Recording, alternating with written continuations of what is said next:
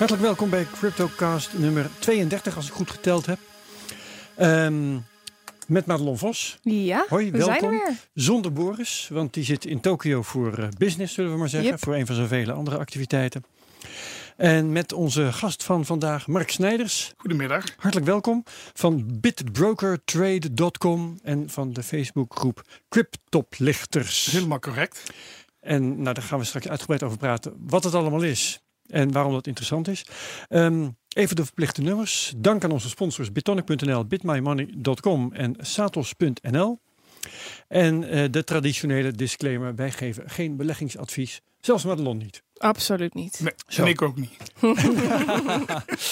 Nee, maar je doet wel dingen op dat gebied die interessant zijn. En we gaan eh, daar straks over praten. Eh, we hebben een aantal tweets waarvan sommige eh, interessant zijn om aan Mark voor te leggen. Maar er is er ook een waarvan de indiener zelf zegt... Is het niet een eh, eh, meer algemene vraag voor Madelon? En dat is de volgende. Iedereen blijft maar roepen dat de koersen aan het eind van het jaar flink gaan stijgen. Is dat alleen op basis van vorig jaar of is er echt een verklaring voor? Ja, Ralf Hanraads vraagt dat. ja, dat is op basis van vorig jaar. Vorig jaar hadden we natuurlijk de rally aan het eind van het jaar. En nu hoopt men allemaal dat het weer gaat gebeuren. En nu moet ik ook wel heel eerlijk toegeven. In 2013 hadden we ook een rally aan het einde van het jaar. Ehm, eh, 2014 was dat, excusez-moi. En ehm, Oh, 14 ook? Ja, 2014 was het en Want dat- 2013 was hij aan het begin van het jaar. Dus 2013 Nou, eh, wacht even. 2013 was, eh, begon de crash, dacht ik, eh, zo eind november, begin december. 2013 begon de rally op eh, nou, ongeveer 10 januari en die eindigde op ehm 10 april. En ehm, het dieptepunt van die crash bevond zich in juli 2013. En daarna hadden we de rally van eind 2013, Precies. halverwege 2014. Dus het klopt. Ja. Yes. Oké, nou goed. En die stortte daarna weer in. Ehm, en toen eh, ja, kwamen we vorig jaar weer eh, een rally eh, tegemoet. En, Maar het is nu toch niet elk jaar, hè? Want we hebben nu 10 jaar bitcoin achter de rug. Nee, absoluut niet. Nee. Ik denk dat we nu 1, 2, 3, 2011 als je die meerekent, 4, 5 echte rallies tussen haakjes eh, gehad hebben. Maar ja, of dat nou iedere keer te maken heeft met het einde van het jaar, dat eh, geloof ik niet zo. Nee. Er is een grote Zo is kans de invloed dat. van eh, Sinterklaas nou ook weer niet. hè? Nee, helaas. En kerst al helemaal niet. Nee. Nee, nee er is een grote kans dat het, dat het dit jaar gewoon niet gebeurt. Puur omdat Hmm. we net afgelopen jaar een rally gezien hebben. Oké, dat is helder. En jij ziet het trouwens, want ehm, eh, meestal is, is Boris die met dat soort overwegingen komt. Hè, de signalen die op rood of groen staan. Eh, er zijn geen andere voortekenen anders dan de kalender waarvan je eh, gaat zeggen... misschien zit er toch weer een stijging aan te komen. Nou ja, die ETF vind ik wel heel erg interessant. En Wat is het ook weer? Help. Oh, de Exchange Traders Fund. Ja, precies. Ja, ja, ja. Ehm, en daarnaast is er gewoon heel veel gaande. De Nasdaq is bezig nu met een trading desk. We zien alle banken die nu bezig zijn met het aanbieden van cryptocurrencies aan hun klanten. Dus wat dat betreft gebeurt er op de achtergrond veel. Maar of dat direct een gevolg heeft op de koers van cryptocurrencies in het algemeen, dat durf ik nu niet Nee. te zeggen. Laat staan dat dat per se voor het eind van het jaar zou gebeuren. Precies. Ja, oké. Dankjewel. Dan zijn er ook een paar bit, eh, bit gekomen, ik zeggen, bijgekomen. Eh, die we aan Mark Snijders gaan voorleggen. Eh, er is er een van Bart Mol bijvoorbeeld. Die hebben we trouwens een keer te gast gehad. Ja, hij vraagt, je hoort vaak mensen zeggen dat 90% van de ICO's scams zijn. Ik ben van mening, zegt Bart, dat het gewoon slechte projecten zijn, maar daardoor nog geen scam. Ik denk dat dit een belangrijk verschil is. Dus Mark Snijders, wat is in jouw ogen, eh, wanneer is in jouw ogen een ICO een scam en wanneer niet? Een scam is als je op voorhand weet dat het mis- misbruikt gaat worden. Ja. Ehm, wat je tegenwoordig ziet is dat Nou, mensen... soms weet je het ook achteraf dat Ja, het een scam is. Ja, zonder Ja. meer. Maar meestal gebruiken ze een ICO tegenwoordig in plaats van een IPO. Omdat je dan aan minder regelgeving hoeft te voldoen. Ja. En eh, het is een hele snelle manier om wereldwijd geld op te halen voor je project. En ik denk dat het heel verstandig is dat voordat je in een muntje stapt, dat je eerst eens even kijkt welke technieken worden er gebruikt. Is het een altcoin? Eh, hebben ze een eigen blockchain gedachten? Wat zijn ze helemaal van plan? Niet tussen En- zak jouw stoel. Dus- Ja, nee, de koers, de koers zakt en ik zak mee. maar ehm, ehm, het, het allerbelangrijkste om te melden is denk ik wel... ehm, een ICO, lees gewoon goed waar het project over gaat. Juist, informeer jezelf. Dat Ja. ga je vandaag volgens mij vaker zeggen. Heel vaak. Ja, maar in ieder geval, eh, je kunt niet zomaar aan eh, de blauwe ogen van de oprichter of zo zien wanneer een ICO deugt en wanneer niet. Zeker niet. Nee, oké. Goed. Christian Solser, hoe bepalen zij, daarmee bedoelt hij jou, jou eigenlijk, denk ik, Mark, wat malafide is? Waar ligt de grens? En wat doe je er verder mee? Hoe effectief het is? En hij zegt ook nog, je hebt zo weinig volgers op Facebook, is dat waar? Het zijn er maar 189 ja. die daadwerkelijk de Facebook groep oprichten. Nee, ik, ik, vind het veel. Het zijn 189 mensen die ik heb kunnen helpen tot nu toe. Ja. En um, iedereen is uitgenodigd om uh, lid te worden van ja. de Facebook groep. Nou, vandaag wordt het er ook zeker meer. Laten we dat vooropstellen dat het de doelstelling was van, van de deelname. Um, je, ik, ik, ben heel even de vraag kwijt. De vraag was, hoe bepaal je wat malafide is? Ik, nou, eigenlijk ook weer, hè? Ja, Lees. Vooral lezen, maar ik, ik, bepaal niet wat malafide is. Ik, ik, plaats alleen maar rode vlaggen. Dus ik haal openbare informatie boven water en ik stel daar serieuze vragen bij. En als daar geen antwoord op komen of, of men doet daar wat duister over, dan plaats ik een extra rode vlag. Ja, jij doet geen uitspraken, dit is een scam, of wel? Nee, maar ik zeg wel van, ik zou hier zelf van wegblijven. Ja, oké. Dat is uh, in ieder geval handig om, om te horen dan. Um, Loederen, dat is ook een van onze vaste luisteraars en volgers op Twitter. Mm uh, en uh, iemand die vaak vragen stelt. Die eh, stelt de vraag waarvan ik even, eh, waar ik even over heb moeten nadenken. Waarom gaan we die aan Mark stellen eigenlijk? Hoe denken jullie over masternodes? Maar uit het vervolg blijkt het ook wel. Uh, sommigen beloven je een bepaald return on, on investment. En dat kan dan niet anders zijn dan een piramidespel, zegt Loederen. Um, dus hoe denk jij over masternodes? En laten we eerst even kijken of jij kan uitleggen, anders Madelon misschien, wat masternodes zijn. Nou, een, een masternode is uh, wat mij betreft een computer waar een aantal anderen in een pool aan gehaakt kunnen worden om de berekeningen met betrekking tot een blockchain verwerking te kunnen doen. Eh, om een masternode te hebben, heb je vaak een aantal van die muntjes nodig opgeborgen in een wallet. Ter meerdere zekerheid van. En de masternode krijgt uitbetaald aan de hand van hoeveel transacties er. moet je inkopen eigenlijk. Hè? En daarna krijg je een bepaald rendement op grond van de diensten die je computer aan het netwerk levert. correct. Nou, dat, zo zou ik het ook zeggen. En um, ik zie wel meerdere masternode projecten. Een Questor en een Cubic. Waarvan ik Questor Solutions uh, al helemaal doorgezaagd heb begin augustus. Dat was puur geënt op het binnenhalen van nieuwe mensen die ook weer in die masternood gingen investeren. En die wisten op voorhand ah. al hoeveel randen mensen zouden gaan maken in 2020. Nou, ja zo'n bedrijf, daar zou ik wel graag deelgenoot van zijn. Maar als je dan de andere zaken ziet, eh, dat ze eh, op Malta zitten, maar op de Kamer van Koophandel van Malta komen ze niet voor. Dat ze zich de ene keer Questor Solutions noemen en de andere keer Questor Solutions of eh, Questor LLC. En dat ook Questor LLC, dat er wel 40 bedrijven zijn die zo heten. Het, terwijl de echte gegevens van het bedrijf zelf niet bekend zijn, ja, dan moet je toch wel extra vraagtekens stellen. Ja, ja, ja. en jij, jij zegt informeer je. En zodra dat heel moeilijk wordt om fatsoenlijke informatie te vinden, dat is natuurlijk ook op zichzelf een rode vlag. Zonder meer. En, en stuur me dan een berichtje. Ja, als, als Loederen bijvoorbeeld haar eigen research doet en denkt, ja, is het wel zuivere koffie, dan moet ze jou even contacten. Zonder meer. En er zijn meerdere ja. start-ups die het ook doen voor een, uh, een compane. Ja, oké. Nou, dat waren de Twitter-vragen tot uh, zover. Uh, we gaan gewoon door naar het nieuws. En omdat jij nu al veel aan het woord geweest bent, Mark, ga ik eerst even vragen aan Madelon, wat is jouw nieuws? Ja, ik moest zeggen dat er best wel heel veel nieuws was eigenlijk. Uh, en dat is ook wel eens anders. Ja, precies. Ja, de laatste tijd. Ja, afgelopen periode moest ik wel eens zoeken naar een nieuwtje. En nu dacht ik echt, oh mijn god, wat moet ik in vredesnaam nu uitpikken? Als, als het nu heel um, moeilijk...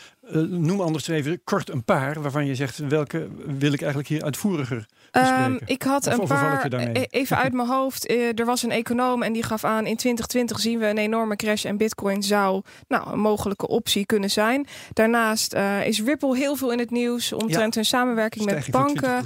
Um, ja, een enorme, enorme stijging. Ja. En um, we zien nu gewoon heel veel gaande op de achtergrond. Wat ik net ook al zei, de Nasdaq is bezig met de trading desk, banken zijn bezig. Er gebeurt heel veel. Maar ik heb één nieuwtje uitgelicht en die ging over Bitmain. En Bitmain is de grootste speler op crypto mining gebied van de wereld. En um, volgens een rapport van iNews QQ op, uh, staat Bit, Bitmain op het punt om failliet te gaan. En dat we hebben pittig. het uh, vaker over Bitmain gehad. En helemaal als grootste crypto mining bedrijf van de wereld is dat best wel um, een dingetje. En uh, uit interne documenten blijkt namelijk dat het helemaal niet zo goed gaat met Bitmain als dat zij beweerden. Want in begin uh, 2018 beweerden ze nog dat het hartstikke goed ging.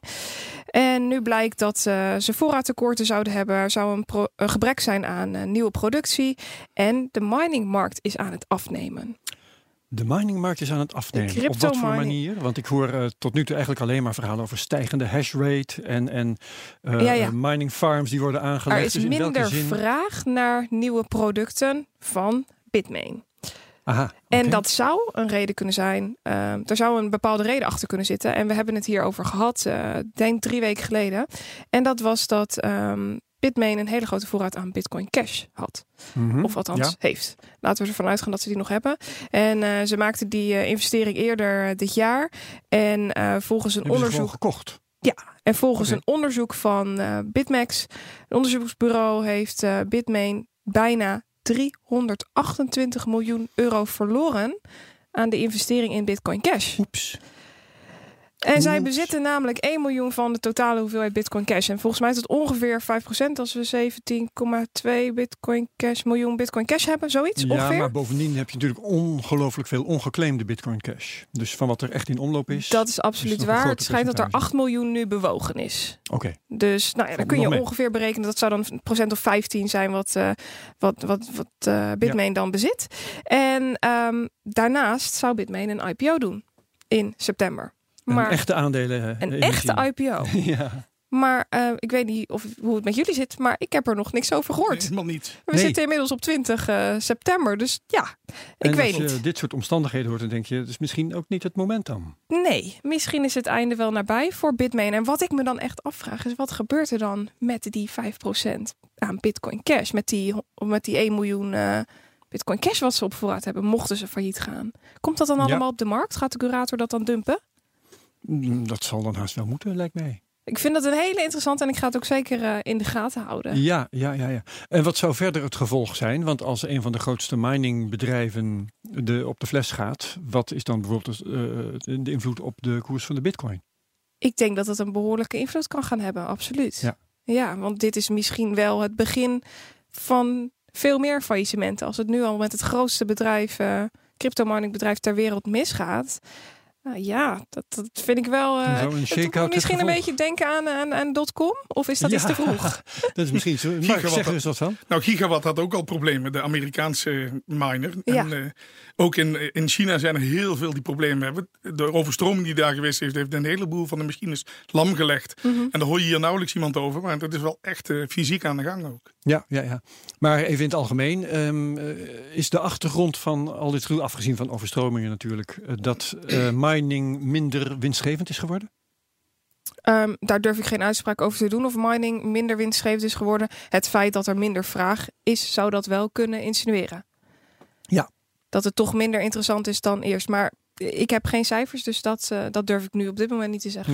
Nee. Maar als er dan ehm, partijen wegvallen, is het dan gunstig voor de overblijvende miners? Absoluut, want Ja. dan gaat de vraag daar naartoe. Maar je zou kunnen zeggen, doordat eh, Bitmain voor Bitcoin Cash heeft gekozen, wil niemand meer daar zijn mining equipment kopen. Dat zou ook een optie kunnen zijn. Hmm, ja. Nou, dat is dus inderdaad iets wat we allemaal nog niet weten Nee. en wat we zullen leren de komende Houden we in de gaten. Ja, oké. Eh, ik zal mijn nieuws even brengen. Ehm, er is een bug gevonden in de Bitcoin software. Ehm, die was van die aard dat het mogelijk was om ehm, een vals blok de blockchain in te smokkelen. De kosten daarvan eh, zouden niet meer bedragen dan 80.000 euro, Mhm. heb ik begrepen. Ik weet niet of het nou dollars was of euro, maar zoveel maakt dat niet uit. Ehm, en dat is intussen opgelost. Er is een, een software update. Eh, het enige wat ik niet uit het bericht op Motherboard overigens heb kunnen destilleren, dat is of die update ook door alle miners intussen is eh, verwerkt en eh, geïnstalleerd. Maar eh, de toon van het verhaal was dat het intussen was opgelost. Maar de, dus de afgelopen tijd door een, eh, een, een bug die vorig jaar, als ik het goed heb eh, onthouden, daarin is geïntroduceerd met een andere update. Eh, al die tijd is, was het mogelijk in principe om voor hele beperkte kosten het eh, Bitcoin-netwerk lam te leggen. En dan zeg ik lam leggen, want als ik het goed begrepen heb, nogmaals, ik ga altijd die slag om de arm.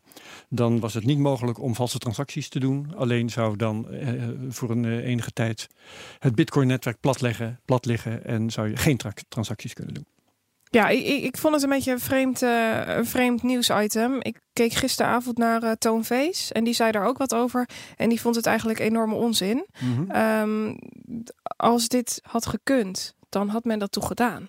Ja, maar niemand wist het. De, de bug is nu gevonden en die is er al die tijd geweest. Dus je kunt. Die heeft er eh, al tien jaar in gezeten en tien jaar lang heeft niemand er iets mee kunnen eh, doen. nee, ik be- eh, begreep dat, dat zei ik tenminste daarnet en dat begreep ik uit de berichtgeving, dat die bug vorig jaar is geïntroduceerd met een update. ah, oké, met een nieuwe update. Ja, dus het is Ah. een jaar lang heeft hij gesluimerd. Oké. En ja, dat niemand gebruik van heeft gemaakt, is een aanwijzing dat niemand hem in de gaten heeft gehad. Tot Ja. nu dus.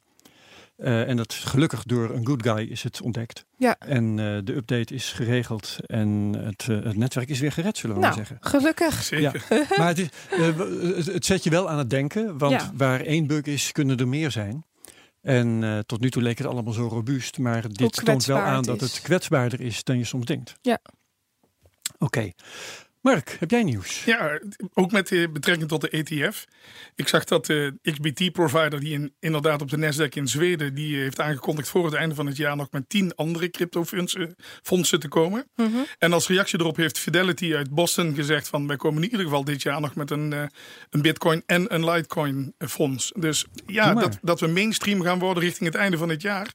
Dat zou maar eens kunnen betekenen dat we toch nog een, eh, een kleine run gaan krijgen. Toch nog goed nieuws? Ja, nou ja, ik vind dit mooi nieuws. Oké. Eh, nog verdere toelichting? Nee, nee, Nee. weet je, als het beschikbaar maakt, is, is, is gewoon goed nieuws. Ja. Ja, Fidelity is een, eh, is een investmentbedrijf, een, een behoorlijk grote. Eh, die bezitten 2,5 biljoen uit mijn hoofd. Dus dat is niet een, eh, een kleine vis. En het feit dat iedereen nu hier opduikt is wel, eh, eh, is wel intrigerend. Ik moet zeggen dat ik het ook wel een beetje eng vind. Zeker. Want dit betekent dat er behoorlijk wat invloed vanuit grote partijen kan zijn. En ik krijg er ook geruchten mee vanuit over-the-counter trading dat er toch behoorlijke partijen zijn die het liefst 5 of 10 procent van Bitcoin In willen bezitten. Ja. Uh, Ja. En dan vraag ik me wel af, zijn dat dan van die grote investmentbedrijven of, of zijn dat dan particulieren? Nou, Fidelity zegt 4% te willen doen van hun totale kapitaal. En, en dat is inderdaad eh, bijna 5% van de hele Bitcoin-markt. Ja, Dus dat Ja. behoorlijk. Ja, Ja. en dat kan nog. Hè? Ik bedoel, eh, de, de marktkapitalisatie van Bitcoin is tussen de 100 en 200 miljard. Ja. Dus eh, ja, haal ergens 50 miljard vandaan. Dat is eh, Een schijntje voor hun dan. Voor, voor ons hier om de tafel is het een hoop geld. Maar voor een, voor een Goldman Sachs of zoiets moet het te overzien zijn. Ja. En eh, dan kan dat. Mhm. Ben je een whale? Nog op, het, op het laatste. Oké. ehm, ja. Goed, dankjewel eh voor, voor dat nieuws. Mark, eh, we zijn toe aan je prijsanalyse, Madelon. ja de prijsanalyse. Eh gisteren was er een beetje paniek. Volgens mij was het gisteravond. Ja, het was gisteravond. We hadden een, een mega candle waarin de koers van eh 6900 op zijn low zat. Eh, sorry, 6090 op een low zat en 6520 op de high. En dat was in één candle. Dus dat was binnen vier uur. Ja. En eh, men was behoorlijk in paniek. Help, wat gebeurt hier? Waarom, waarom, waarom gaat de koers ineens eh, zo omhoog en zo omlaag? En dat had te maken met de futures, die liepen af. En een half uur voordat de futures afliepen, begon de koers al te vallen. En daarna heeft de koers zich eigenlijk gecorrigeerd. En stonden we ietsje hoger dan eh, waar we begonnen waren met zakken, om het zo maar te zeggen. En uiteindelijk eh, eindigde de koers dus mooi in het midden rond de 6340. En wat ik eigenlijk vorige week al aangaf, we zitten binnen een bepaalde trading range en daar zitten we sinds begin september al in. En dat is tussen de 6540 en 6220. En daar gaan we eigenlijk ook niet uit. Uh, dus dat is nu echt afwachten. Ik merk dat de, dat de volatiliteit wat meer uit de markt appt. Behalve ja. dan gisteren uh, met die spike. Maar voor de rest, als we echt de bodies van de candles bekijken, is het behoorlijk rustig op de markt. En ik wacht dan ook nog steeds totdat er een, een uitbraak komt. Of naar boven of naar onder. De verwachting is dat we nu nog ietsje oplopen. Dat kan richting de 6500 gaan. Ja. Maar voor de rest zitten we een stuk in de middel en, en is het echt afwachten. Ja, ja, ja. geen duidelijke richting. Absoluut nog niet. Uh, het is spannend, want we zitten nog steeds in die descending triangle. En die moet toch ja. echt uh, gaan uitbreken binnen nu en een week of drie, hoop ik. Oh, vorige week zei je, of kort geleden zei je nog november. Even kijken hoor. September, oktober, november, Ah, nou, ja, nou tussen, ja, tussen de drie maar, en de vijf weken zou het ongeveer moeten uitbreken. Ja, eind oktober of zo. Ja, eind oktober, begin november. Kijk, je zit tussen de 80 en de 85 procent range. En uh, dat zou de optimale uitbraak zijn. Dus vanaf een week of drie kunnen we zeggen, nou, het zou nu toch wel kunnen gaan gebeuren. Oké, okay, spannende tijden. we kijken spannend. ernaar uit. Ja, is trouwens, want, want uitbreken, die, dat is, dat is zo'n zo'n driehoek, hè? Zo'n ja, patroon. een, een, een, bodem en een aflopende lijn daarboven. Komt ergens komen die bij elkaar en dan moet er iets gaan gebeuren. Maar ehm, zoals je dat vertelt, klinkt het eh, alsof het of naar boven of naar beneden moet. Mhm. Maar het zou natuurlijk ook horizontaal kunnen gaan, of niet? Dat gebeurt doorgaans niet. Het gebeurt doorgaans niet. Het gaat of naar boven of naar beneden. Het gaat of naar boven of naar beneden als er zo'n patroon vormt. En je ziet bijna. Nee, nee, nee, dat gebeurt niet dat dan de koers eh, gewoon lekker doormoddert. Eh, Nee. Iedereen wacht hierop en ook alle autobots staan hierop ingesteld. Ja, Dus, eh, En dat is misschien ook omdat dat de verwachting is dat het ook gaat gebeuren. Die ja, het wordt een prophecy. prophecy. Ja. Ja, ja, ja. ja. Oké, goed. Dankjewel voor de analyse. Yes. Beleggingstijd.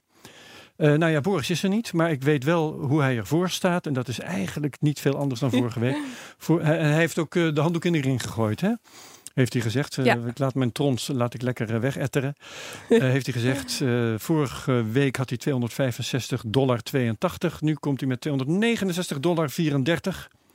Door niks te doen. En ehm, ik heb besloten eigenlijk vooral omdat Boris dit heeft besloten, heb ik besloten om wat anders te gaan doen. Ik zal eerst vertellen hoe ik ervoor sta, want eh, dat is eigenlijk hetzelfde als Boris. Vorige week had ik 280,42. Nu heb ik 284,32. Dus net als Boris komt er bij mij 4 dollartjes bij. Dat eh, zet dus geen zoden aan de dijk. Ik heb gedacht, ik ga nu maar eens gewoon ingrijpen en ik ga altcoins weggooien. De vraag is dan vervolgens. Ja, nou ja, oké. Eh, iemand moet het doen. Ja, je hebt altijd gezegd: nee, ik, ik hou ze gewoon aan. Ja, Ja, en eh, ja, het is. Want op eh, het moment dat ik het omdraai, dan ga je zien dat de altcoins gaan rennen. En dan, Precies. Nou ja, weet je, eh, dat het fictief is, maakt de beslissing iets makkelijker. Mhm. Het is ook wel aardig om te kunnen zien wat er gebeurt als ik dit nu doe. Ja, En dan moet ik natuurlijk ook proberen bij te houden wat er eh, zou zijn gebeurd als ik het niet had gedaan. Maar dat zien we dan wel weer. Eh, ik, de vraag is vervolgens, als je ingrijpt, hoe ga je ingrijpen? Hè? ja. Dat is ook nog interessant. Ga je de slechtste altcoins weggooien of juist de beste? En ik heb besloten om, mijn, eh, om te beginnen, mijn altcoin die het meest nog waard is, dat is Zilliqa. Die was nog 41 dollar waard van wat oorspronkelijk 100 dollar was. Die heb ik verkocht voor bitcoin. Oké. Jij kijkt heel sceptisch. Ja, ik had precies het tegenovergestelde gedaan. De slechtste weggooien. Ik, nee, ik had juist. eh, ja, ik had, eh, ik had juist de, de wat slechter had ik weggedaan. En ehm, misschien wel wat posities gewisseld. Dat ik Mhm. niet in Bitcoin was gestapt, maar juist eh, de posities die. ja, ja, nee, ik, Ja. ik had het wel net even iets anders Nee, aangepakt. Oké, denk ik. dat, is, dat is prima. Maar En- ieder zijn ding, toch? Ja, We gaan nou, en, en dit is jouw ding, dus ik heb geen enkele potentie dat ik hier heel wel overwogen of iets heel erg goeds aan het doen ben. Maar ik, ik wilde langzamerhand eens een keer iets doen. En ehm, dan denk ik, ja, weet je, ik kan, ik kan die altcoins die op 10% staan van wat ze ooit waren, Ja. die kan ik wel gaan inwisselen. Maar weet je, daar heb ik dus helemaal niets meer te verliezen. Mhm.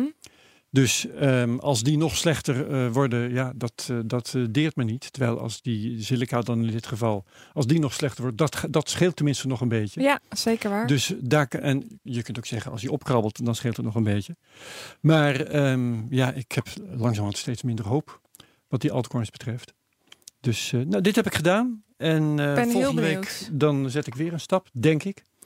En ik hou jullie op de hoogte van welke stap ik zet. En ook natuurlijk van wat het resultaat is, maar dat eh, spreekt vanzelf. Nou, hartstikke mooi.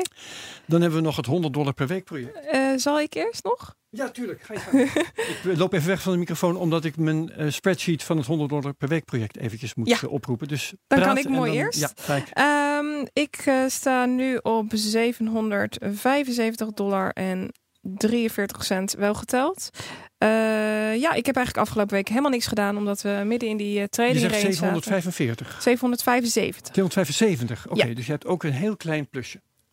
Ehm, plusje van, eh, nou ja, nee, bijna niks. Nagenoeg niks. En ik heb niks gedaan dus afgelopen week puur omdat we in die trading race zaten. En ik wil niet de hele tijd al mijn trades hoeven opschrijven. Dus ik eh, pak hem eventjes wat, wat breder, iets groter timeframe. En ik wacht gewoon lekker op die uitbraak en dan gaan we het, eh, gaan we het zien. Dus voor nu heb ik nog steeds Bitcoin, Ethereum en Litecoin. En alleen mijn Litecoin positie staat 2 dollar in de min. En Bitcoin is plus 33 dollar, Ethereum plus 13 dollar. Dus dat is hartstikke mooi. Oké, Yes. nou eh, dan eh, vergroot jij je voorsprong weer iets en eh, we zullen zien hoe het verder gaat. Yep. 100 dollar per week voor de 25ste keer.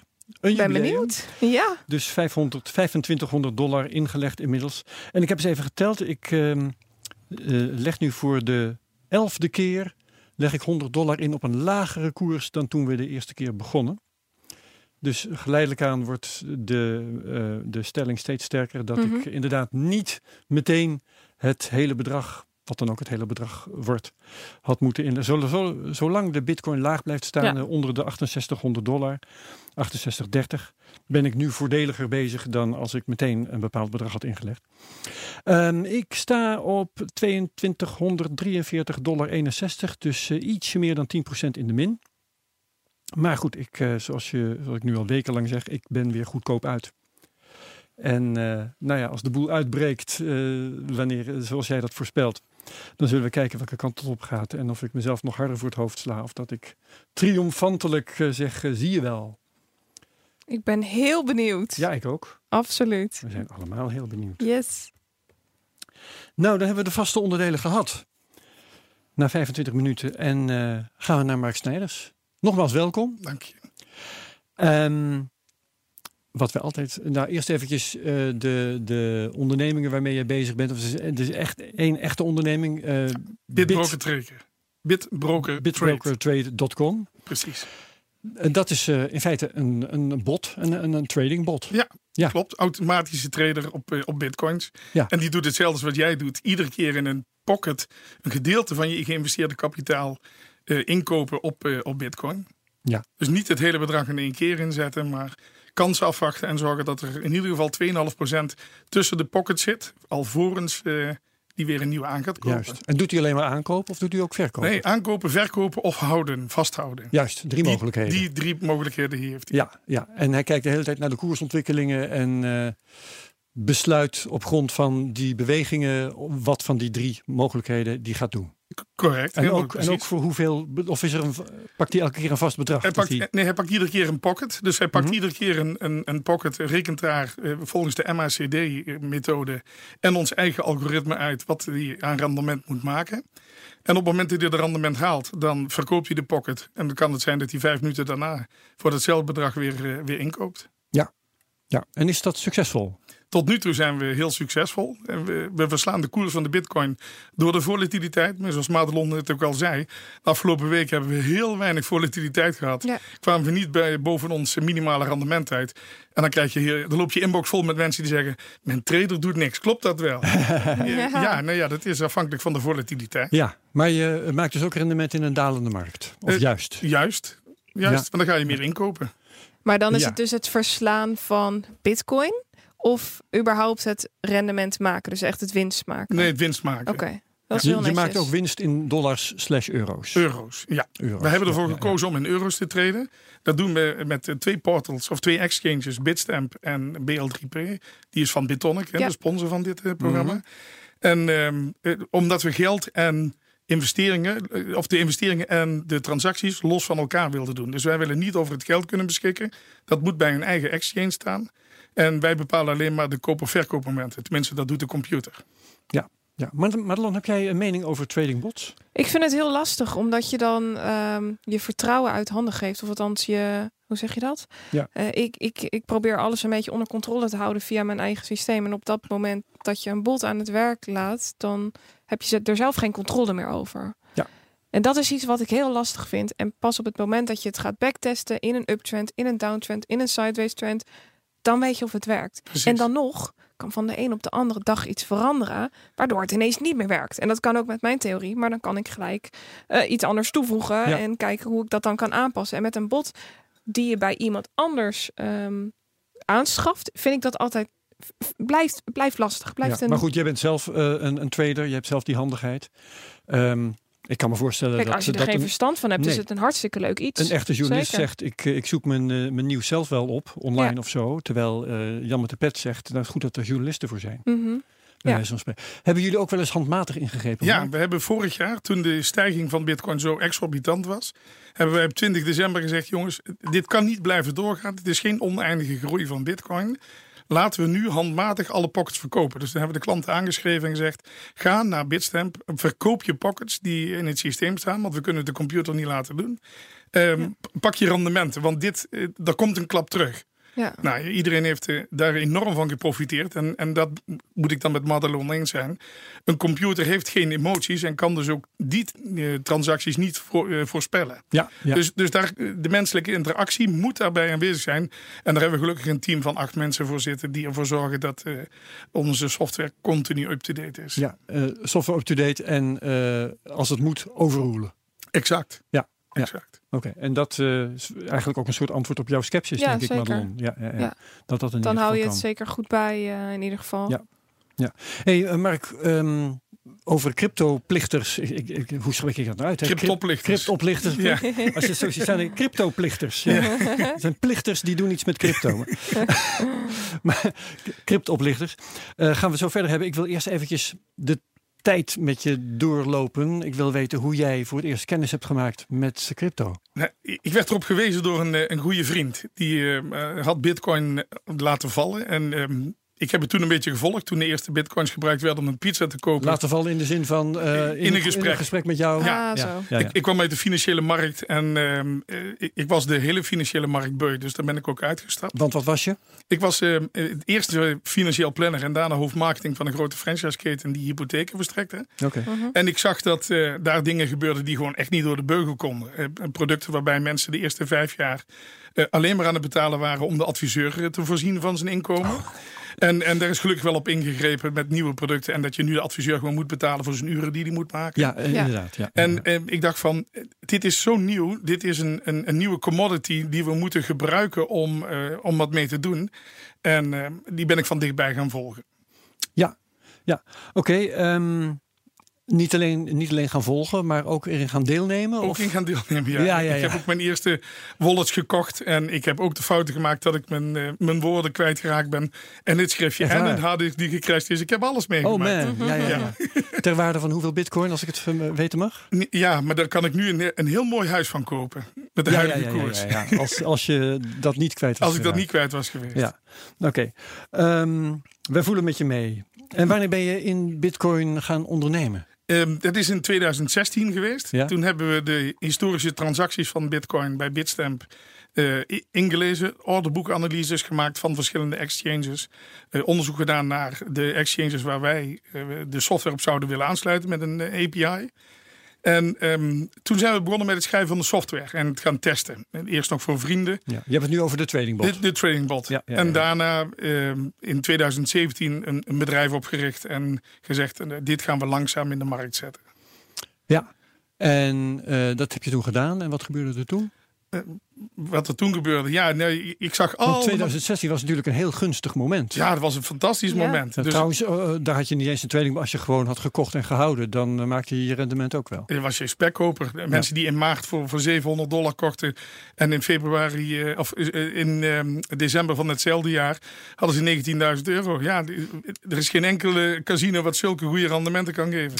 nee. Nee. nee. Maar Dus dat ging goed. dat Maar ging goed. En, en, maar wat je ziet met alle nieuwe markten, dat trekt ook oplichters aan. Dus Januari 2016 stond de koers trouwens op 370 dollar. kun je nagaan. Ja, 370 dollar. dat was toen. Die goede oude tijd. En Ja. dat is kort geleden. Dat is nog geen twee jaar geleden. ja. Ja, moet je je voorstellen, 20, 20 keer hoger. Hè? Zo, de knetter. Zelfs nu nog. Zelfs nu nog. Zelfs nu nog. Ja. Ja. Ja, ja, ja. Maar goed, sorry, Ja. ik onderbrak. Nee, nee, geen probleem. Ehm, Oké, aan de hand eh, daarvan eh, komen dus altijd eh, ook oplichters in de markt. Ja. Mensen die eh, de techniek niet snappen, maar die het kunnen verkopen aan mensen die de techniek nog veel minder snappen. Die wel snappen hoe je mensen geld afhandelt. Precies. Ja. En, en dat was een van de redenen om te zeggen van... Goh, als er weer zo'n initiatief komt met iemand die zegt dat hij 10% per, per week kan maken... En, en als je 20.000 euro extra stort, dan maak je zelfs 15% per week. Ter- Terwijl mijn software dat niet kan, ja, dan, eh, dan ga je voor de bel. Dan kom je op het hakblok te liggen inmiddels. ja. Zijn er trouwens mensen die jouw software kunnen verslaan? Eh, ongetwijfeld. Maar Ja. dan moeten ze wel 24 uur per dag, 7 dagen Hmm. in de week. En, eh, Dat is waar natuurlijk. Die software die waakt voortdurend. ja, en het, het grappige is, volledig emotieloos. Dus die laat zich niet leiden. Ja. En, en omdat hij een koers volgt en een trend volgt, zal hij ook nooit op het hoogste niveau verkopen, maar ook nooit op het laagste niveau inkopen. Dus Ja. natuurlijk kunnen mensen dat verslaan, maar dan moeten ze wel 24 uur per dag aanwezig zijn. Ja. ja. Ehm, Eens even kijken, maar terwijl je vertelt over de tradingbot, vertel je eigenlijk ook al over de, de oplichters. Ja. Dus dat is min of meer parallel gegaan, dat je je met allebei bezig hield. Ik, ik heb daarvoor jarenlang uh, debiteurenbewaking gedaan en uh, in de hypothekenmarkt gezien wat voor verzekeringsproducten er waren en investeringsproducten. Mm -hmm. uh, ik, ik, roep in herinnering Palm Invest en de live Kon je eigenlijk ook al genoeg oplichters tegenkomen? Meer dan voldoende. Ja. En, en vanuit dat stukje investeringsonderzoek is dat in crypto echt wenselijk geweest. En er is nog geen regulering voor die markt. En de AFM begrijpt er niet op in, want die begrijpt de materie niet. De Nederlandse bank heeft zelf wat uh, gerommeld met de, de dinar die ze zelf wilden maken. Ja. En uh, ja, er is niemand die opstaat en zegt van ik ga dit doen. Buiten het feit dat het heel veel tijd kost, kost het heel veel energie en geld. En iemand moet ermee beginnen. Ja, en dat, dat heb jij gedaan. Ja. Um, hoe noem nog eens, want we hebben aan het begin van, van uh, deze podcast met uh, de, de tweets hebben we al wat, uh, wat, wat dingen laten passeren. Maar hoe herken jij oplichters? Wat zijn de rode vlaggen? Nou, een rode vlag is zeker als ze um, op de Marshall Islands um, gesitueerd zijn. Als ze uit België komen en in de Kamer van Koophandel van Dubai ingeschreven staan. Als ze een GoDaddy site hebben. Als ze geen Kamer van Koophandelgegevens op de site hebben staan. Of als ze die wel hebben staan en je gaat dan even kijken bij de Companies House in Engeland. Uh, dat een investeringsbedrijf wat uh, 2 miljard zegt te beheren, is opgericht met één Engelse pond, waarvan de betaling nog niet is gebeurd.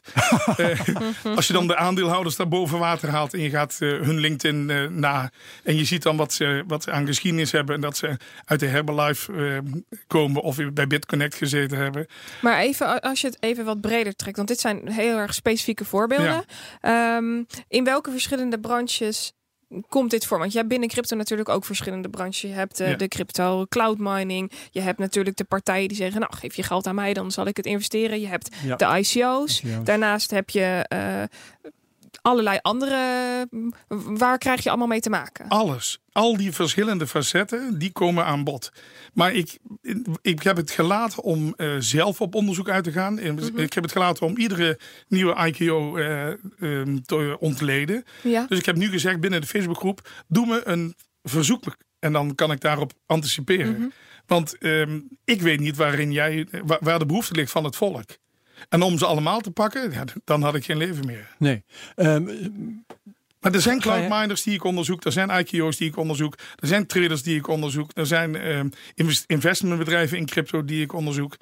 Alles komt aan bod. En werk je alleen op tips van je volgers of neem je soms ook zelf een initiatief? Nou, als, denkt, ik, deze pak ik als ik weer eens iets voorbij zie komen. Um, bij een van de onderzoeken was uh, Easy Trader kwam ik uh, op een, een, domeinnaam waarbij zij 200 andere trading gerelateerde domeinnamen hadden geregistreerd. Nou, toen heb ik wel even een, uh, een blog geschreven en gezegd van jongens, deze 200 kunnen jullie het komende jaar nog verwachten. dus ja, weet je, dat zijn de dingen die, die boven water komen. En daar heb ik dan uh, mijn blog en de Cryptoplichters Facebookgroep voor. Ja, dat begrijp ik. Um, dus de, ja, de, uh, levert dit, is, is dit voor jou een, een vrije tijdsbesteding of heb je hier ook een verdienmodel voor? Nee, Laat je je betalen die, door deze of gene? Nee, ik laat me door niemand betalen. Nee. En ik denk dat dat ook het meest zuiver is. Um, het is vrije tijdsbesteding. Als het bot eenmaal draait, dan moet je het alleen maar bijhouden. En dat vergt niet acht uur werken per dag. Ja. En om toch bezig te zijn in de markt en om veel te weten over de markt en om te lezen over de markt, is dit wel een hele goede vrije tijdsbesteding. Mm -hmm. ja, ja, dan maak ik eventjes een, een ommetje weer terug naar de, naar de tradingbot. Want dat moest ik inderdaad nog vragen. Uh, hoe, hoe moet je die onderhouden? Want uh, je suggereert zelf al dat er wel wat aan moet gebeuren. Tuurlijk. Wat voor onderhoud pleeg je daaraan? Nou, het onderhoud wat we daar voornamelijk aan plegen is dat we de bot gebaseerd hebben op historische data. En iedere maand zijn er natuurlijk nieuwe historische data ter beschikking. En die analyseren we opnieuw. En daar doen we de bijstelling in in ons algoritme wat we geschreven hebben. Ja, ja, ja. Um... En daarnaast verzoeken. We krijgen heel veel verzoeken voor affiliate codes. Omdat uh, heel veel multilevel marketingbedrijven met een affiliate code werken. Een van de redenen waarom dat wij hem niet hebben. Mm -hmm. um, um, maar goed, op een gegeven moment krijg je de vraag zo vaak dat je moet afvragen. Moeten we daar niet ook nog energie in gaan, uh, ja, gaan stoppen? Ja. En je zegt je hebt acht man in dienst? Ja, nee, nee, niet in dienst. Er zijn oh, acht, nee? nee, nee, nee, gelukkig niet. Uh, personeel is problemen. ik, ik, heb, ik heb een extern bureau wat, wat acht man dedicated voor mij heeft werken. Ja. En die worden gewoon betaald. Ja, zeker. Maar goed, Ja. eh, acht, eh, hoe noem je dat? FTE Eh, acht FTE zijn hier fulltime mee zijn voor, bezig. jou, zijn voor jou bezig. Ja. Maar zijn die bezig met die software? Met, vooral met de software. Vooral met die software? Ja. Oh, dat is nog een aardige investering. Zo, Eh, ja. ja, nee, dit is eh, vanaf 2017 volledig uit eigen broekzak gefinancierd. Ja. Samen met mijn compaan. En eh, er is ook nog geen geld uit het bedrijf gehaald. Het is belangrijk om dit goed neer te zetten, goed te laten groeien. Mhm. En tegen nieuwe klanten zeg ik ook altijd: joh, eh, mijn adres staat zo duidelijk op de site vermeld. Je kunt bij mij gewoon eh, binnenkomen eh, door aan de deur aan te bellen. Ben bij mijn stromdas te pakken. ik, ik verschuil me niet op Die de Cayman-eilanden. Nee, Ja. ik heb nu geen stromdas aan. Oké. ehm, en eh, waar we het nog niet over hebben gehad wat de trading wat betreft, is eh, wat je zegt klanten. Ja. Eh, het, het, het verdienmodel, hoe dat er precies uitziet. Wat, be- wat betalen, hoe betalen jouw klanten? Ja, mijn, mijn klanten betalen via een prepay tegoed. Omdat wij niet kunnen en willen afschrijven van hun investeringsbedrag. Hebben zij de mogelijkheid om credits te kopen. Eén credit is 1 euro. En als ze 100 eh, euro rendement maken, schrijven wij 20 euro credits van hun prepay tegoed af. Juist. Oké, dan is dat in elk geval duidelijk. Ja. Ehm, terug even naar de cryptoplichters. Ja. Hoeveel tijd kost je dat?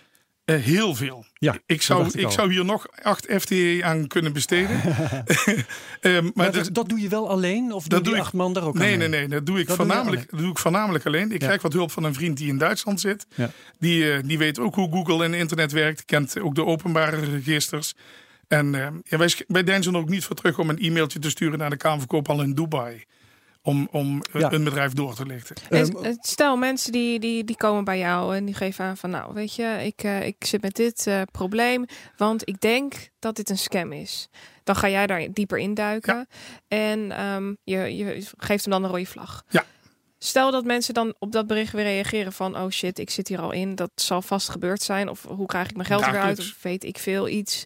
Wat, wat gebeurt er dan? Wat, wat raad je die mensen dan aan? Eh, meestal begeleiden we ze daarin. Eén Ja. één voorbeeld vorig jaar was de Lions Trading eh, Club. Die hebben we ontmaskerd al voordat zij eh, publiekelijk gingen. Ja. Die zijn 14 februari van dit jaar zijn die door de Engelse Kamer van Koophandel uit- eruit gegooid. In Duitsland en in, eh, in Zwitserland zijn ze failliet verklaard. En Phil Steiner, de eigenaar, heeft gewoon op 14 februari van dit jaar een nieuwe limited opgericht met dezelfde naam. En Zo. de activiteiten voortgezet. Dat is ongelooflijk brutaal. Ja, dat is hondsbrutaal. En, en eh, En zo'n 25... Kamer van Koophandel zegt er niet, ho ho, wat hadden jullie net uitgegooid? Nee, die hebben een registratieplicht. En, en zodra dat online gebeurt en iemand betaalt een fee voor die registratie, krijgt hij gewoon weer een nieuwe inschrijving. Fantastisch. Ja. Maar dat, eh, dat, daar kom je dus alleen maar achter door daar actief onderzoek naar te blijven doen. Ja. Ja. En de mensen die wij waarschuwden, die zeiden in het begin van nee, dat is hartstikke goed. We zitten in een Facebookgroep en er zitten meer dan 600 mensen in. En ik heb er zelf 600.000 euro in gestoken. Whoops. En eh, ja, en ik zeg nou, doe eens een lol. Doe mij nou eens een lol en vraag eens of je 3000 dollar terug kunt krijgen. Ja, Nou, je kunt het antwoord wel raden, Herbert. Nee. Dat lukt niet. dat lukte Eh, niet. nee. Dat is, dat is echt gebeurd. niet. Ja, een, een heel serieus geval. En daar hebben wij een, een hele Zo. groep van geholpen om bij de curator in Zwitserland op het beslaggelegde bedrag het geld terug te krijgen. Ehm, maken we een power of attorney en zorgen wij dat we namens hen optreden om dat bedrag terug te krijgen. Oh, dus dat gaat verder dan maar een beetje googelen en eh, openbare informatie Ja, zoeken. nou Dan ja, ben je weet echt je- actief eh, aan het eh, handelen, wat ik zeggen. Maar in elk geval daden stellen ehm, en, en, en procedures voeren. Nou, je, brengt je kennis in. En als je een Ja. algemene kennis hebt en, en wat bredere kennis over dit soort zaken, dan wil je de mensen die, die soms echt voor duizenden euro's het schip in zijn gegaan, ja, die wil je gewoon helpen. Maar net zei je, eh, het is een eh vrije tijdsbesteding. Ja. Eh, je kunt mensen helpen. Ik kan me ook voorstellen dat er mensen tevoorschijn komen die zeggen, ik wil jou inhuren.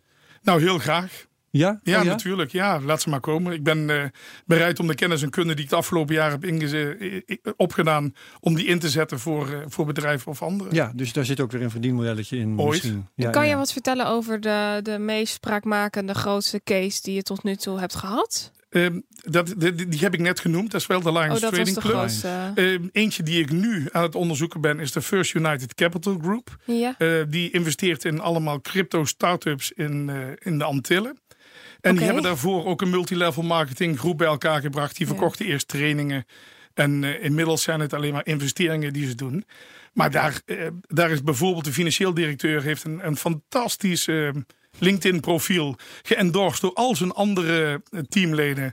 En als je dan kijkt in de, de Kamer van Koophandel op de Antillen, dan blijkt dat een trustkantoor de eigenaar van de aandelen is, maar ook de directie voert. Dus de hele gepubliceerde directie komt niet overeen met de directie. Postbus, uh, ja, firma. precies. Wow. Ja. En, en als je ze dan een mailtje stuurt, Tony Berndsen, de, de CEO, dan krijg je een heel slecht Engels terug. Dat is ook niet gek, de man komt uit Zweden. Maar, maar echt heel slecht Engels. En Pieter Duncan, de, de CFO, die is al vier keer uit de Engelse Kamer van Koophandel geflikkerd. en uh, ja, weet je, de bedrijven waar hij voor gewerkt heeft, hebben geen van allen wat gepresteerd. Ja. Dan pak je dus zo'n zo'n man en dan pak je zijn LinkedIn-profiel. Ga je al die bedrijven waar hij voor gewerkt heeft nog eens even nalopen. checken. Om te kijken, precies, wat, wat is daar nou meer gebeurd? Ja, En je moet kom je wel- dan wel eens Nederlandse partijen tegen? Regelmatig. Ja, er zijn regelmatig Nederlandse partijen, maar die zitten vaak niet meer in Nederland. Die hebben zich dan in Malta gevestigd of in Hongarije. En eh, een, een Hongaarse inschrijving bij, bij de Hongaarse Kamer van Koophandel. Dus wat dat betreft is hier in Nederland eh, zijn hier de restricties nog best wel streng. Ja, gelukkig wel. Want jij zei net, nou het AFM weet eigenlijk ook helemaal niet wat ze doen en dergelijke. Maar voordat men geregistreerd is bij de Kamer van Koophandel en voordat men een rekening heeft en voordat er toezicht opgehouden wordt, eh, zijn er wel een aantal stappen die zo'n bedrijf dan, zo'n bedrijf die gaat oplichten, dan moet doormaken. Nou, wat hier in Nederland is het bijna niet mogelijk om als cryptobedrijf een bankrekeningnummer te krijgen. Of om een betaalprovider te krijgen, zoals een Ideal of een Pay. Ehm, dus, dus daarom verhuist die allemaal naar het buitenland. Als je een investeerder hebt waar je alleen maar met bitcoins of met een creditcard kunt betalen, moet je natuurlijk ook wel afvragen van hé, hey, waar, waar zit hier het addertje? Ah, Oké, dus niet alleen, jij zegt alle Nederlandse start-ups in crypto, die hebben het moeilijk met het krijgen Ja, van een bankrekening allemaal. en dergelijke. Dus niet alleen de oplichters. Zeker niet. En het, het grappige is dat de AFM doet er wel niks aan, maar de Fiat die duikt er weer volop op. Want die, die is heel erg bang voor witwassen in crypto, omdat ze dat niet kunnen controleren. Mhm. Ja. Ja. Maar uh, zei daarnet, uh, de ene bedrijf zit in de Kamer van Koophandel van Engeland, de andere Hongarije, Dubai. Ja. Uh, eerst dacht ik van nou, dat zou ik, ook zonder dat ik dat verder nazoek, zou ik dat een rode vlag vinden. Aan de andere kant leg jij nu uit, ze hebben ook wel reden om dat te doen. Want uh, in Nederland kunnen ze van alle, allerlei dingen die normaal zijn voor een bedrijf, kunnen ze niet eens doen. Precies. Ja, dat is, dat is een van de redenen om te vertrekken. Ja. Um, zo maar is ja, een... dan hoef je niet direct in Dubai te gaan zitten misschien. Nee, nee zeker niet. Nou, er is een bedrijf in België die uh, heel uitgebreid forex trading en cryptocurrency trading uh, aanbiedt. Die zeggen dat ze in de Kamer van Koophandel van Dubai ingeschreven staan. Het nummer van de Kamer van Koophandel zelfs gepubliceerd hebben. Maar als je dan de Kamer van Koophandel in Dubai een mail stuurt, krijg je terug van, nou, kennen we helemaal niet. Oké, okay, dus die speculeren erop dat het toch niet wordt nagekeken. Precies. precies. Ja, ja, ja, Dit doet me een beetje denken aan, aan de tijden dat je vroeger wat op een shady webshopje wilde kopen. En dat je toch maar eventjes ging checken of hun Kamer van Koophandel nummer wel geregistreerd was. Ja. Dat heb jij nog meegemaakt? Ja, ja, ja dat deed Ja, ik ja, vroeger. ja. En, Als eh, ik dan wat wilde bestellen, dat ik slim. wel eventjes ging checken. En dit doet me daar heel erg aan denken. Ja, dit is echt Wilde Westen. Ja, echt gewoon cowboyland. Is het ook. En op het moment dat mensen er dan met je geld vandoor gaan, heb je, gaan, heb je ook eigenlijk helemaal geen houvast om dat geld weer terug te krijgen. Ik heb ooit met een uh, advocaat hierover gesproken. En die gaf ook aan op het moment dat het naar de Bahama's of naar een ander belastingparadijs is, dat je terugkrijgt, is de kans dat dat Nul. gebeurt, is nagenoeg nul. Ja. Ja, ja. Dat is Hey, wel heel sneu. En Mark, je noemt net namen van bedrijven. En je, noemt, eh, je hebt zelfs de naam van tenminste één persoon genoemd. Ja, de tweede Ehm, zelfs. Ja. Ja, zolang dat geen, eh, laat ik maar zeggen, veroordeelde criminelen zijn, ben je dan niet bang voor bijvoorbeeld juridische consequenties? Nee, want wat ik zeg is nog steeds waar. Te Nou ja. vinden in publieke registers. Ja. Dus eh, als ze me daarop willen afrekenen, dan moeten ze zorgen dat eh, er niks over hen gevonden kan worden in Google of in die Engelse Kamer van Koophandel. Ben je daar nooit bang voor? Want je zit hier mensen wel ehm, in een, ja, je zet ze hier in een negatief daglicht. Ja, angst, angst is een hele slechte raadgever. Mhm. En er, er is iemand die moet opstaan. En natuurlijk zou ik dit liever met een groepje doen. En natuurlijk heb ik getwijfeld toen de uitnodiging via ehm, de, de- de bekende kanalen kwam of ik hier wilde optreden vandaag. Ehm, ik heb niet de behoefte om in die publiciteit te treden, maar het Nee. is wel van belang dat dit onderwerp belicht wordt. Mhm. En Zeker. ehm, laat ik dan maar die Don Quixote zijn. Ja, ik ben bedreigd. Ja, ik word nog regelmatig bedreigd. Maar ik hecht er niet zoveel waarde aan. Op wat voor manier word je bedreigd? Nee, ja, mensen die eh, voorbij komen rijden en op zondagochtend bij je aanbellen en zeggen dat je 20.000 euro moet neerleggen volgende week. Ja, de, de- Serieus? ja dat zijn serieuze eh, zaken. Zo. Ja. Dat is, Ja. eh, heb je een gezin? Nee, gelukkig niet. Ja, oké. Nou, aan de ene kant gelukkig niet, aan de andere kant is dat een van mijn grootste wensen. Maar ik eh, begrijp. Ja, ja, ja. ja. Nee, nee, Op het moment dat ze met je kinderen Dan ervan wordt het doorgaan, een, dan eh, is ander het verhaal. wel een, eh, precies. een Ik heb ook niet meer de intentie om nu nog een gezin te starten. Nee. jeetje. Dat eh, klinkt heel heftig. Ja. Nou, nee, weet je, dit is maar eenmalig. En eh blaf van de honden bijten niet. Je leert aan eh, de ogen van de mensen wel zien of ze het serieus menen of niet. En eh, als je een foto hebt van een kenteken, dan maakt het ook niet zo heel veel uit. En dat heb je. Ja, en ik, ik, ik sta op goede voet met de politie en justitie. Om ervoor te zorgen dat wij de samenwerking gewoon blijven houden. Oké, dus eh, dat soort maatregelen neem je dan wel. Ja, natuurlijk. Ja. En dan nog even terug naar eh, echt, echt het oplichtingsgedeelte. Wat raad jij nou mensen aan? Stel, ik zou in een ICO of een investeringsfonds of een. Ik zou mijn geld weg willen geven aan een hele goede trader. Ja. Ik zal geen namen noemen, maar ehm, we weten allemaal wat er gebeurd is afgelopen periode. Ja. Ehm, ja, wat raad je mensen dan aan? Waar, waar moeten ze naar kijken? Je hoort zoveel verschillende dingen. Het allerbelangrijkste is, eh, denk ik, kijk wat er op internet te vinden is over die persoon. Mhm. Staat er op de website waar je moet investeren een kamerverkoophandelnummer, Ja. contactgegevens, een adresgegevens. Ik heb wel eens een adres gegeven, gewoon ingegeven in Google op Google Maps. En dan komt er een Hongaarse geitenboerderij uit als zijn het hoofdkantoor van het wereldwijde concern. Ja. Ja, dat soort dingen kan iedereen doen, hè? Ja, maar dat Ja. doet niemand, want ze hebben allemaal vertrouwen in de mooie praatjes. Ja. En het grappige is, je ziet de laatste tijd veel meer dat die netwerkmarketeers of die multi- multilevel marketing jongens, die gebruiken vrienden om vrienden te werven. Ja. Eh, Mensen die in FutureNet gestapt zijn en die roepen dat het halleluja en de glorie is, die afgelopen maand naar Macau geweest zijn. Ja, als ik die dat het bedrijf in IJsland niet goed geregistreerd is en, en dat er nog steeds geld verdwijnt. Maar dat geloven ze niet, wel? nee, natuurlijk niet, want die mensen krijgen elke maand tussen de 20 en de 23.000 euro uit Ja. een scam van hun vrienden. Ja. Ja, ja, ja. Maar eh, oké, je moet dus de Kamer van Koophandel bij langs. Je moet kijken wat er over die persoon te vinden is. Adressen Zijn er verder checken. nog dingen waarvan Nou, je je zegt, nou, dit kijk moet eens- je ook even Kijk eens even op hoe is. Van wie is de website? Oké, Wie Ja, heeft die- GoDaddy noemde je Go, net, ja. GoDaddy is, is een van degenen die, waar mensen voor 2 euro een website kunnen registreren. ja. En, en kijk dan ook eens even hoeveel websites ze geregistreerd hebben. Want het is allemaal openbare gegevens. Mhm. En op het moment dat je dan eh, dat allemaal gecheckt hebt, zijn er dan verder nog dingen waarvan je zegt, Nou, als iemand van tevoren vastgestelde rendementen geeft. ja, eh, en die zegt dat hij 10% gegarandeerd per week kan maken. En als jij meer investeert, dat hij dan nog meer rendement kan maken. Moet je, zelf, Dat is wel een, ja, moet je gewoon twee keer achter je oren krassen. ja. ja, want eh, ja, dat zijn eh, de, Dus de torenhoge Madoff in het rendementen. kwadraat. Ja, maar. nou weet Ja. je, de, je- als ik 100 euro investeer en jij investeert 1000 euro op de bitcoinbeurs, dan kunnen wij nooit meer in verhouding. Een percentage is een nee. percentage. Precies, Ja, precies. Ja, ja, ja. Oké. Wat, wat, wat mij ook wel fascineert, eigenlijk een heel ander aspect. eh, waarom eh, heb je hiervoor een Facebookgroep aangemaakt? Waarom niet een website? Of, eh, nou ja, goed, er zijn zoveel manieren om publiek om je heen te verzamelen. Nou ja, je hebt gelijk. Waarom moet het dan weer op Facebook? Nou ja, wie- het komt me- omdat ik met name in die Facebookgroepen allerlei onzin voorbij zag komen. Ja.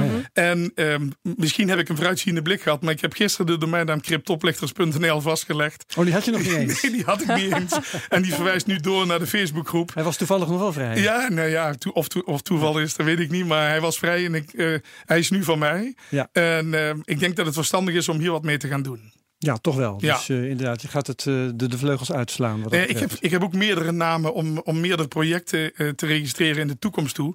En ehm, ik denk dat de cryptoplichters daar wel bij hoort. Ja, Ehm, en nog iets anders waar, waar ik over verder wil. Je hebt gezegd, eh, dat was die Lions Club.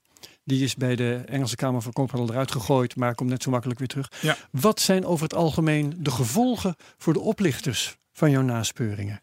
Wat voor, wat voor resultaten eh, boek je nou eigenlijk? Nou, de resultaten die zijn variërend. Met name is er heel veel onrust in de groepen van die eh, eh, mensen die daarin geïnvesteerd hebben. Dus ik zie dat ik Ja, een ja, de tweestrijd... klanten, zeg maar. Ja, de klanten, Ja, die, ja, ja. die komen in tweestrijd. De ene gaat echt Ja. in de verdediging.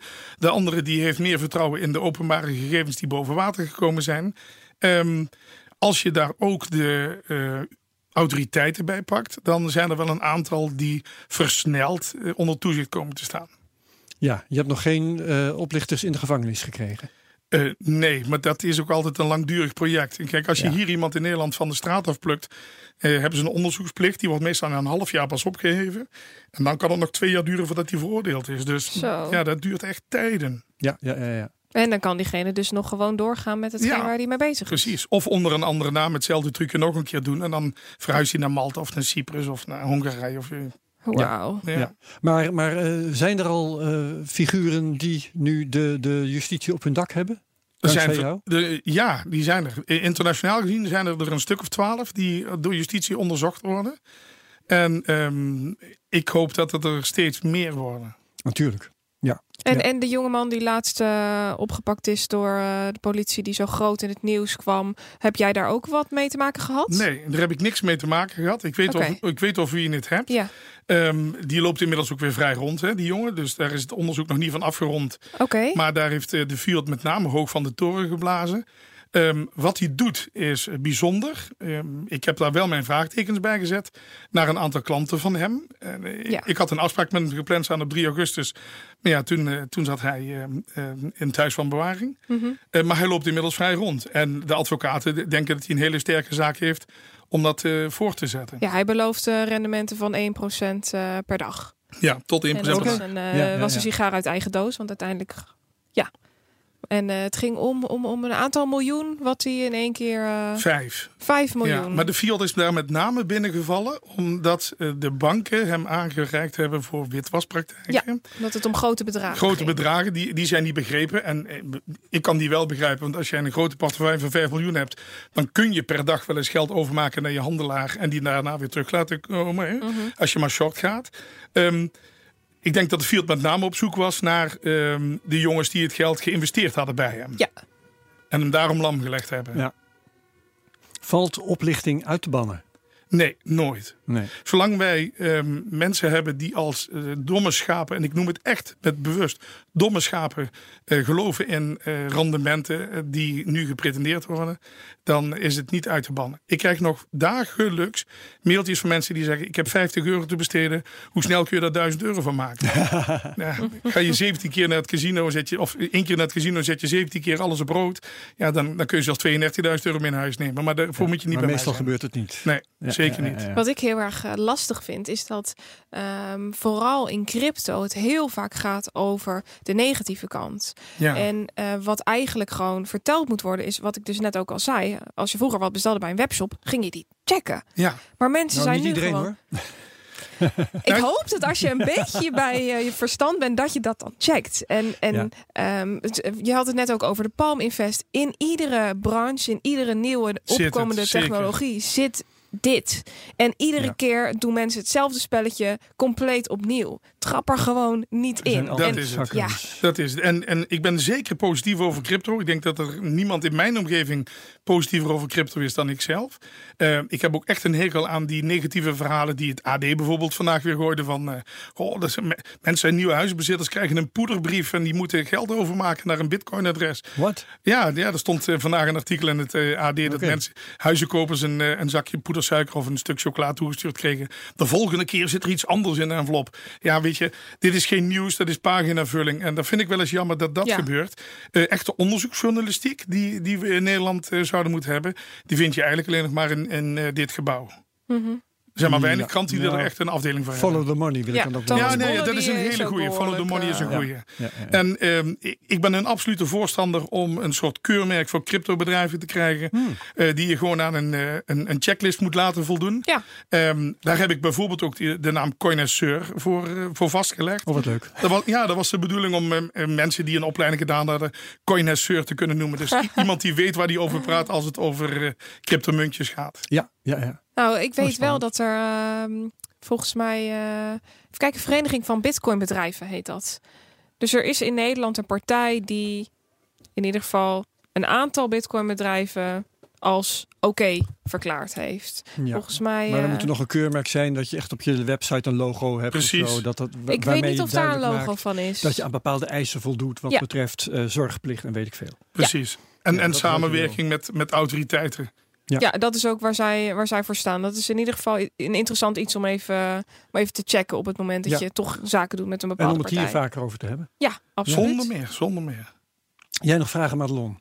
Ehm, even kijken. Aan Mark bedoel ik. Ja, leg me het vuur maar aan de schenen. Dat doe ik bij anderen Ja, ook. ik was nog wel eventjes benieuwd naar eh, het AFM. Want jij was net Oh ja. behoorlijk fel over het AFM. Jij gaf aan van, nou weet je, ze, ze doen eigenlijk niks. Eh, wat ik heel vaak terugkrijg vanuit het AFM is dat ze eigenlijk hier ook niks mee kunnen Nee, doen. ze kunnen er ook niks meer. Omdat zij hier geen toezicht op horen te Het is niet houden. eens geld. Nee, Nee, het is juridisch niet geregeld. Ja. Nee. Maar überhaupt de hele AFM, eh, de afkorting eh, staat voor Autoriteit Financiële Markten. Ja. En ik noem hem gekserend altijd de After Fraud Management. Oh ja. Want ze komen pas in actie als er echt al stront aan de knikker is. Mhm. En als je ze bijvoorbeeld nu op een, eh, een, een slechte whitepaper van een Nederlands bedrijf mm, richt.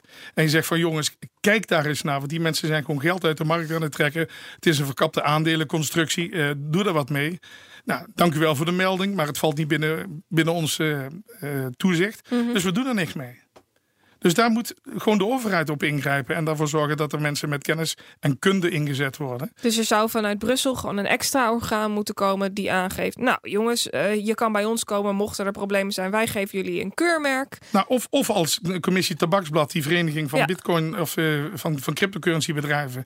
Ja, daar daar wil ik me graag bij aansluiten. Hm. Eh, Mensen uit de markt, want dat is het grappige. Iedereen die in cryptocurrency bezig is, beroepsmatig, die is echt fel tegen dit soort oplichtingspraktijken. Absoluut. Ja. En die willen allemaal dat het positief en het, en het eh, eh, positief gebracht wordt. Ja, want het heeft zijn weerslag op het imago van Zonder de meer, goede bedrijven. Ja. Ja. de, de goeden lijden onder de kwaden. Ja, Oké, we gaan ons hier vaker mee bezighouden. Ook bij Zeker. de CryptoCast. Yes. Ehm, het uur is vol. Dankjewel. Snijders van bitbrokertrade.com. Sorry hoor. nee, En van de cryptoplichters. Dankjewel. En van de coinosseur. Eh, eh, eh, hoe heet het? Ehm, trade, nee, eh, keurmerkbedrijf in oprichting. Hè? Ja, nou zonder meer. Ja. Daar ben je allemaal van. Ja. Dankjewel voor je bijdrage aan de CryptoCast. Madelon ook bedankt. Ja, jij bedankt Herbert. Jawel, en heel graag tot de volgende CryptoCast. Dag! Doeg. Tot ziens.